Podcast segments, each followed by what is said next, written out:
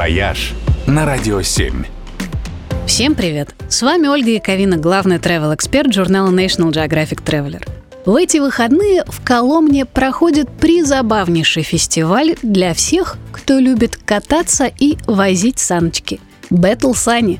Его участники спускаются с горки на самых странных девайсах. Емелина печка, танки, парусники, самолеты и прочие невероятные конструкции сделаны из обычных ватрушек. Задача участников не только придумать и сделать креативный санный снаряд, но и докатиться на нем до конца дистанции, не разобравшись в процессе на запчасти.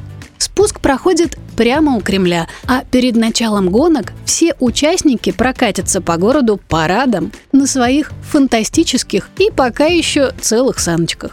Фестиваль Battle Sunny проходит в Коломне уже во второй раз.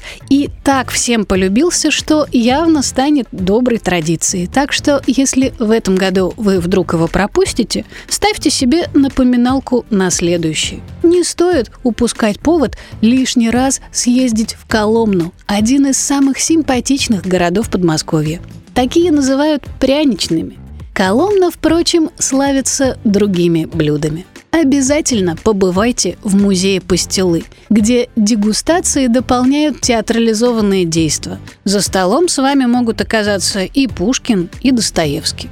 А еще здесь стоит погулять по историческому центру с посещением Кремля, Воскресенского храма и церкви Богоявления в Гончарах, заглянуть в дом самовара и музей тайны Коломенской медовуши. А если замерзнете, можно помахать кузнечным молотом на мастер-классе в кузнице или совершить обзорный тур по городу на единственном в Подмосковье трамвае. Есть и специальные экскурсионные с анимацией и угощениями. Да, пастилы будет много.